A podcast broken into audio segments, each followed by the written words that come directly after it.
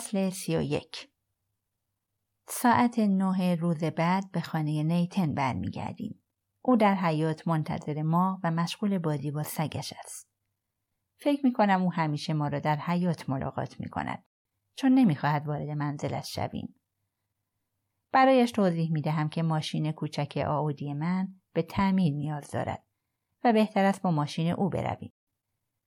مسیر رفت و برگشت هر کدام یک ساعت طول می کشد. یعنی دو ساعت بدون هیچ مزاحمی با نیتن تنها هستیم. شانه هایش را بالا می اندازد و می گوید باشه هر جور راحتی. همراه اسلید و کدی به سمت ون آنها می رویم. من جلو می نشینم. گوین به سمت سندلی های عقب کابین می رود. امروز شلوار جین پوشیده است. چون دیروز نیتن تمام مدت به پاهای او نگاه می کرد. گوین امروز زیاد به او نزدیک نمی شود. می‌خواهد نیتن را در حالت گیجی و بی اطلاعی نگه دارد. به سمت غرب از جاده کوهستان بالا می رویم. فضای داخل کامیون را تحسین می کنم و می گویم تا حالا در همچی ماشینی نبودم. سندلی هایش چرمی هستند و ردیابی پیشرفته دارد. نیتن خیلی به کامیونش افتخار می کند و در موردش توضیح مفصل می دهد. برای اینکه موضوع صحبت را عوض کنم بحث مادرش را پیش می کشم و به او می گویم خیلی دوست دارم مادرش را ملاقات کنم. نیتن می گوید ببین رید لطف داری اما اون از کاری که ما می کنیم خوشش نمیاد. من دیشب باهاش حرف زدم و تمام پروژه رو براش توضیح دادم. گفتم که چقدر این کار مهمه و تو چقدر بهش نیاز داری. اما فایده ای نداشت. نمیشه دست کم یه صحبت کوتاه با هم داشته باشیم. در حد احوال پرسی. سرم را برمیگردانم و به گوهن لبخند می‌زنم. حالا دیگر می‌دانیم که نیتن این پروژه را مهم می‌داند. فکر نکنم راضی بشه. زن سرسختی رید. زیاد مشروب می‌خوره. اخلاقش بده. الان اوضامون خوب نیست. از آنجایی که کاملا در نقش یک مستندساز و خبرنگار فرو رفتم تصمیم می‌گیرم روی مسائل حساس دست بگذارم. به خاطر اینه که تو شغل خانوادگی تو رها کردی و از طریق اون کافه امرار معاش می‌کنی؟ به نظرم این مسئله خیلی خصوصیه نیست؟ گوین از عقب ماشین گرولون می کند. نیتن نفسی عمیق می کشد و به منظره های بیرون خیره می شود. فرمان ماشین را با هر دو دست گرفته. می‌گوید داستانش مفصله اما مامان من همیشه من رو به خاطر مرگ جین مقصر می‌دونه. دیوونه است. جین برادر بزرگتر بود. رهبر گروه و سرپرست آزمایشگاهی بود که توش مواد درست می‌کردن. معتادم بود. ولی من معتاد نبودم. گهگاهی استفاده می‌کردم اما معتاد نشدم. جین خارج از کنترل بود. این جایی رو که الان داریم میریم در عرض یک هفته درست کرد. گاهی منو هم با خودش می‌برد. اون شبی که دستگیر شدیم قرار نبود من اونجا باشم. یه نفر برامون کار می‌کرد. اسم نمی‌برم. اما اون داشت مواد رو برامون تو قلب بلوفیلد پخش می‌کرد.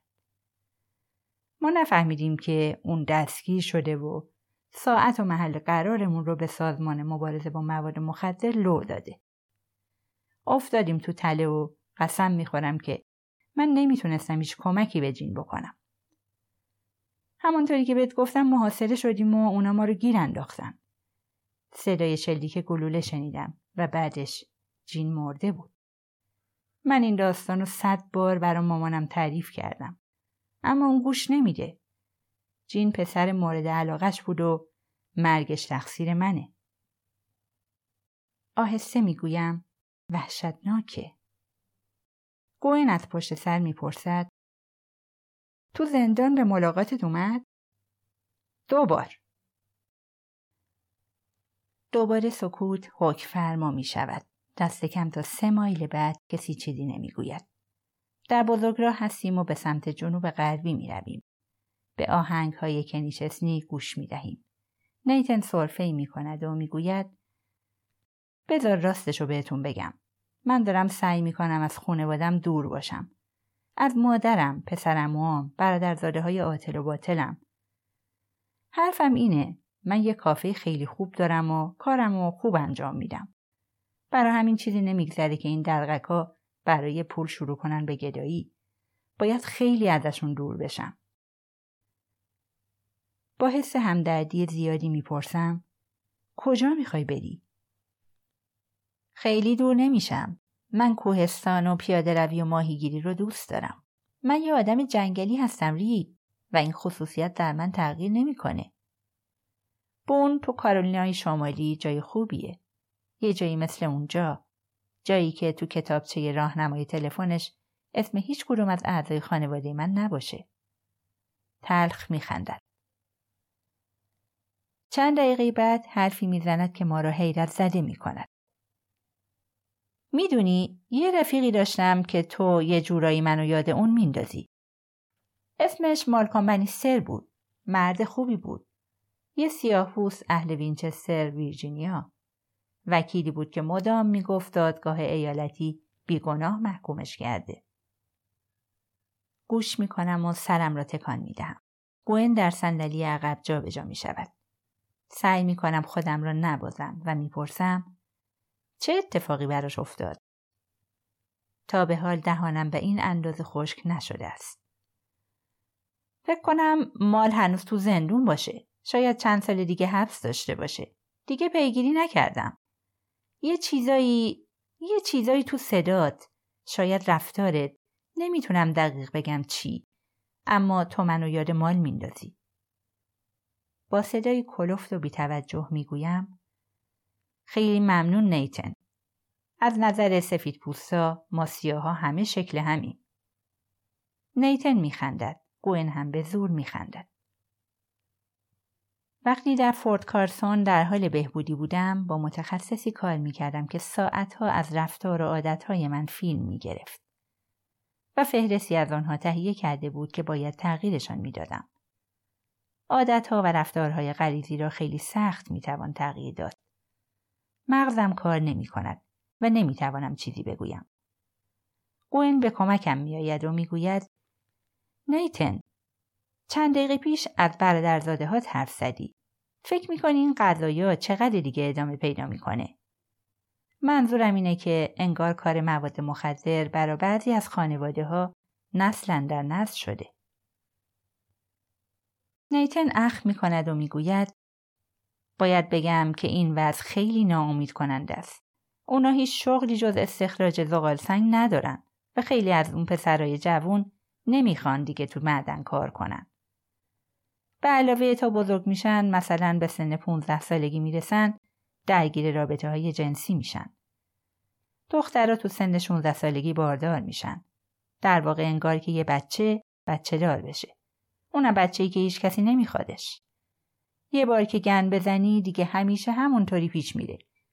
واسه آدمایی مثل من آیندهی وجود نداره. صدایش را میشنوم اما متوجه حرفهایش نمی‌شوم. به این فکر می‌کنم که نیتن چقدر اطلاعات دارد. چقدر مشکوک شده است. چطور این فکر را از سرش بیرون کنم؟ هویت من هنوز مخفی است. مطمئنم. اما او چه فکری می کند؟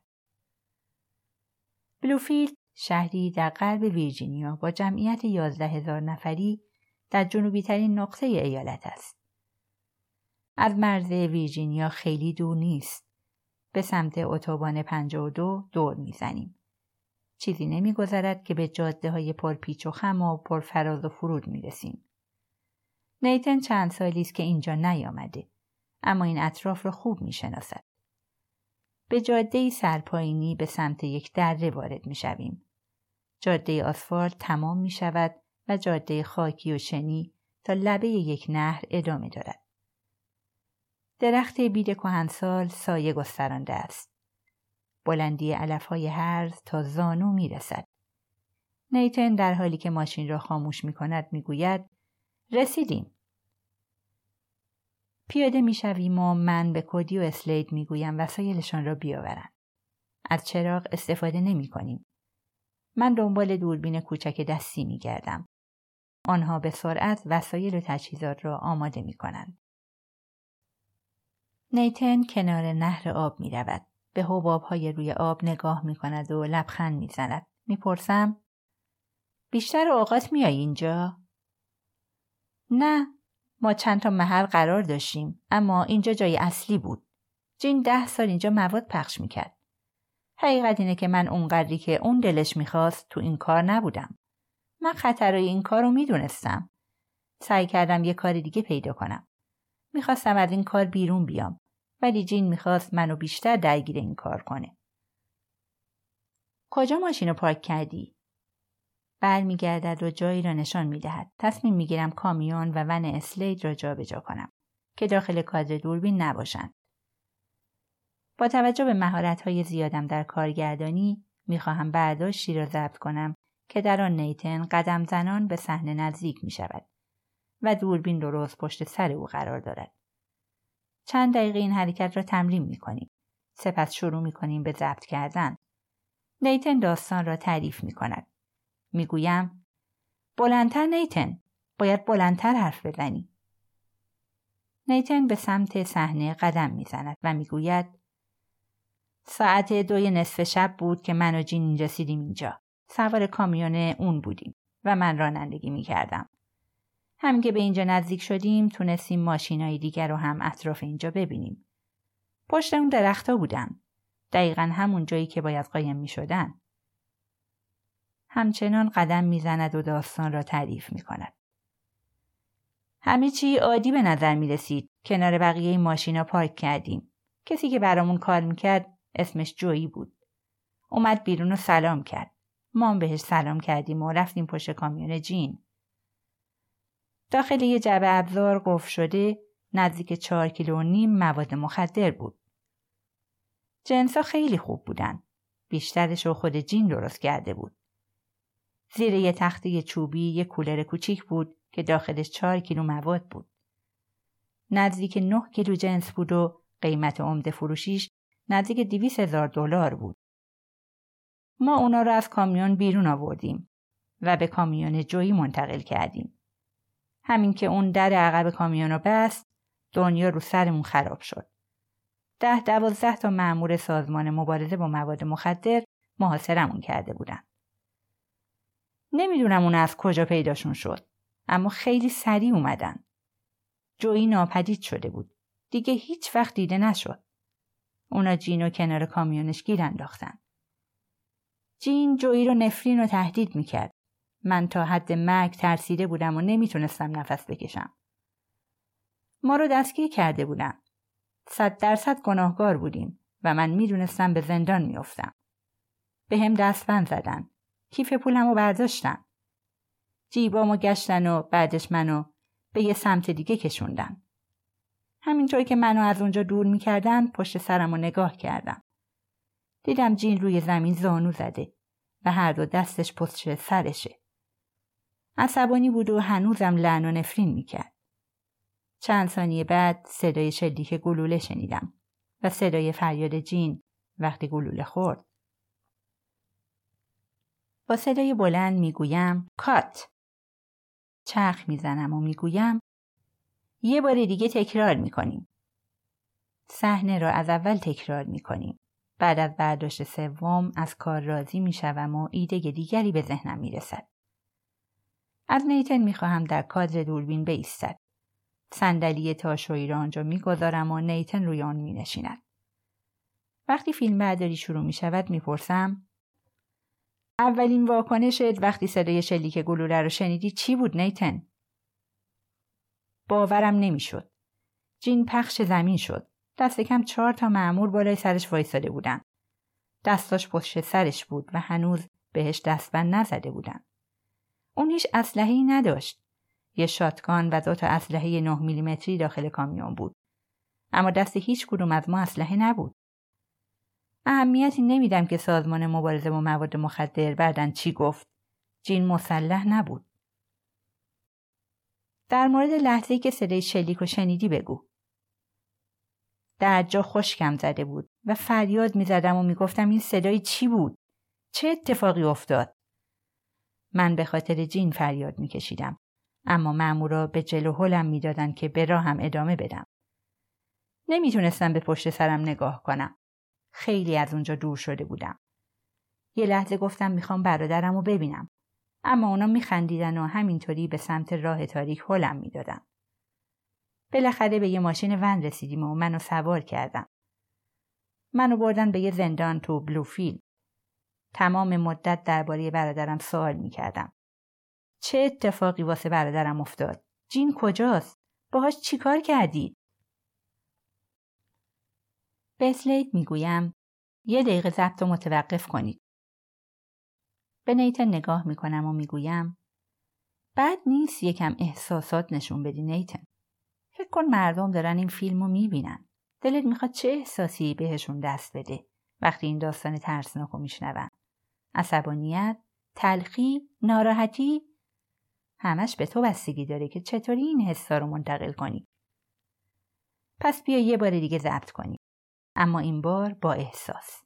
می‌تونی این کارو بکنی؟ تلاشمو می‌کنم.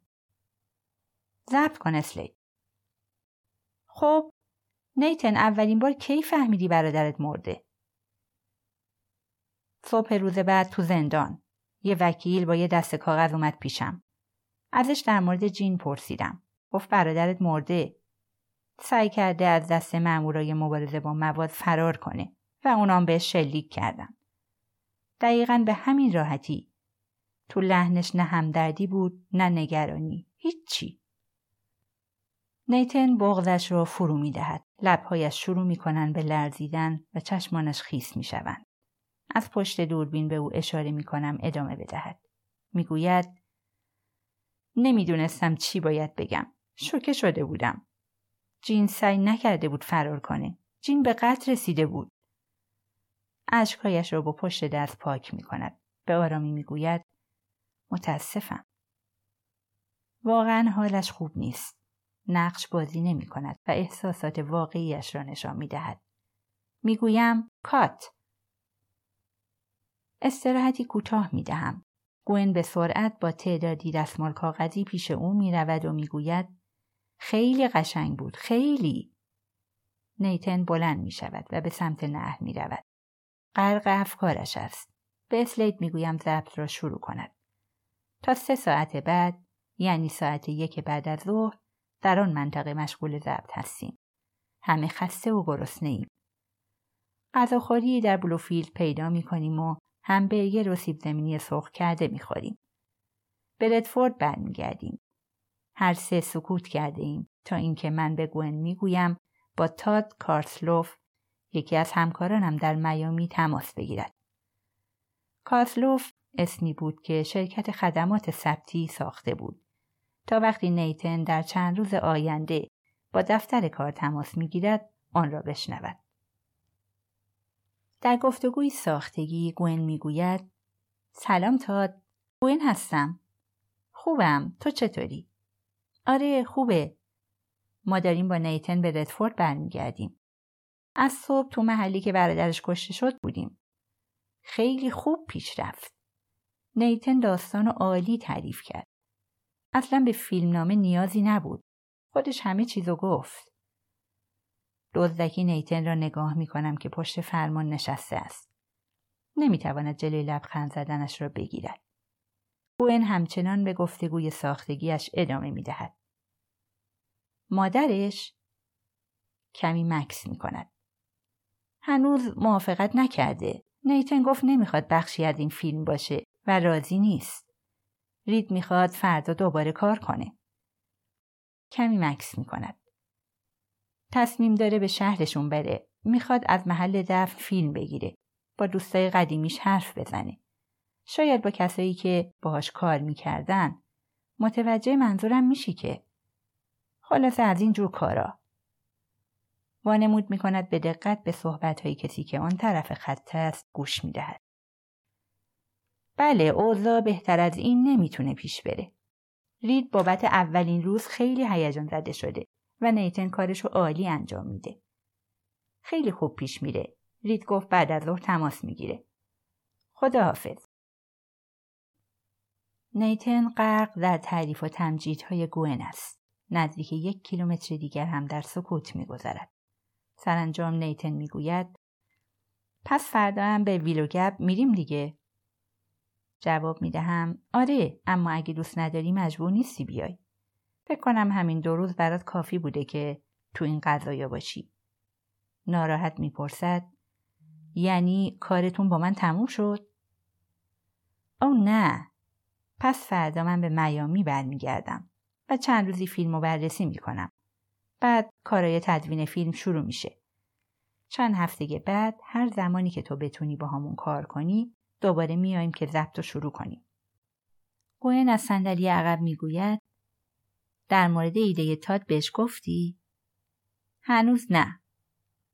نیتن می‌پرسد قضیه چیه؟ تاد بهترین تدوینگر ما تو شرکته و ما تو همه چی با هم همکاری می‌کنیم. از اونجایی که این فیلم سه چهار تا خانواده و چند تا قتل مختلف رو در بر می‌گیره اون پیشنهاد داد همه اونا رو توی مکان و یه زمان دور هم جمع کنیم و ازشون فیلم بگیریم. همتون رو توی اتاق جمع کنیم توی محیط خیلی راحت و صمیمی و بذاریم با هم صحبت کنید. نه فیلم ای در کار باشه نه کارگردانی. همه چی فل بداهه و واقعی باشه. دقیقا همونطوری که هستید باشید. همونطور که قبلا بهت گفتم ما ده دوازده تا پرونده رو پیدا کردیم که خیلی به هم شبیهن. بهترین پرونده ها رو از بین اونا گوین میان حرفم میپرد و می‌گوید مطمئنا پرونده شما از همشون بهتره.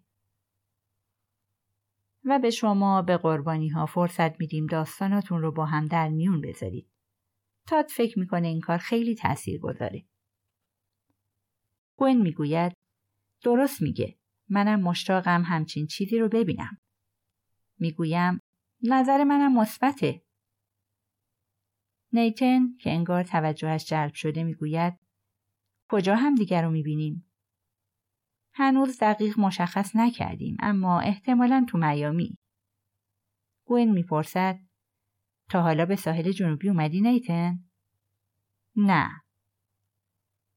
بی خیال پسر. یه مرد مجرد سی ساله. اگه بری دلت نمی‌خواد ترکش کنی. اونجا همیشه مهمونی برقراره و دختراش. تو چطوری توصیفشون می‌کنی رید؟ به شکلی ساختگی می‌گویم نظری ندارم. خیلی خوب فقط همینو بگم که اونا خیلی زیبا و جذابن. با لحنی سردنش آمیز به همکارم می‌گویم ما که نمی‌خوایم مهمونی بگیریم. به نظرم بهتره تو واشنگتن خانواده ها رو جمع کنیم. احتمالا از نظر خود خانواده هم واشنگتن مناسب تره. نیتن چیزی نمی‌گوید اما می‌دانم دوست دارد ساحل جنوبی را ببیند.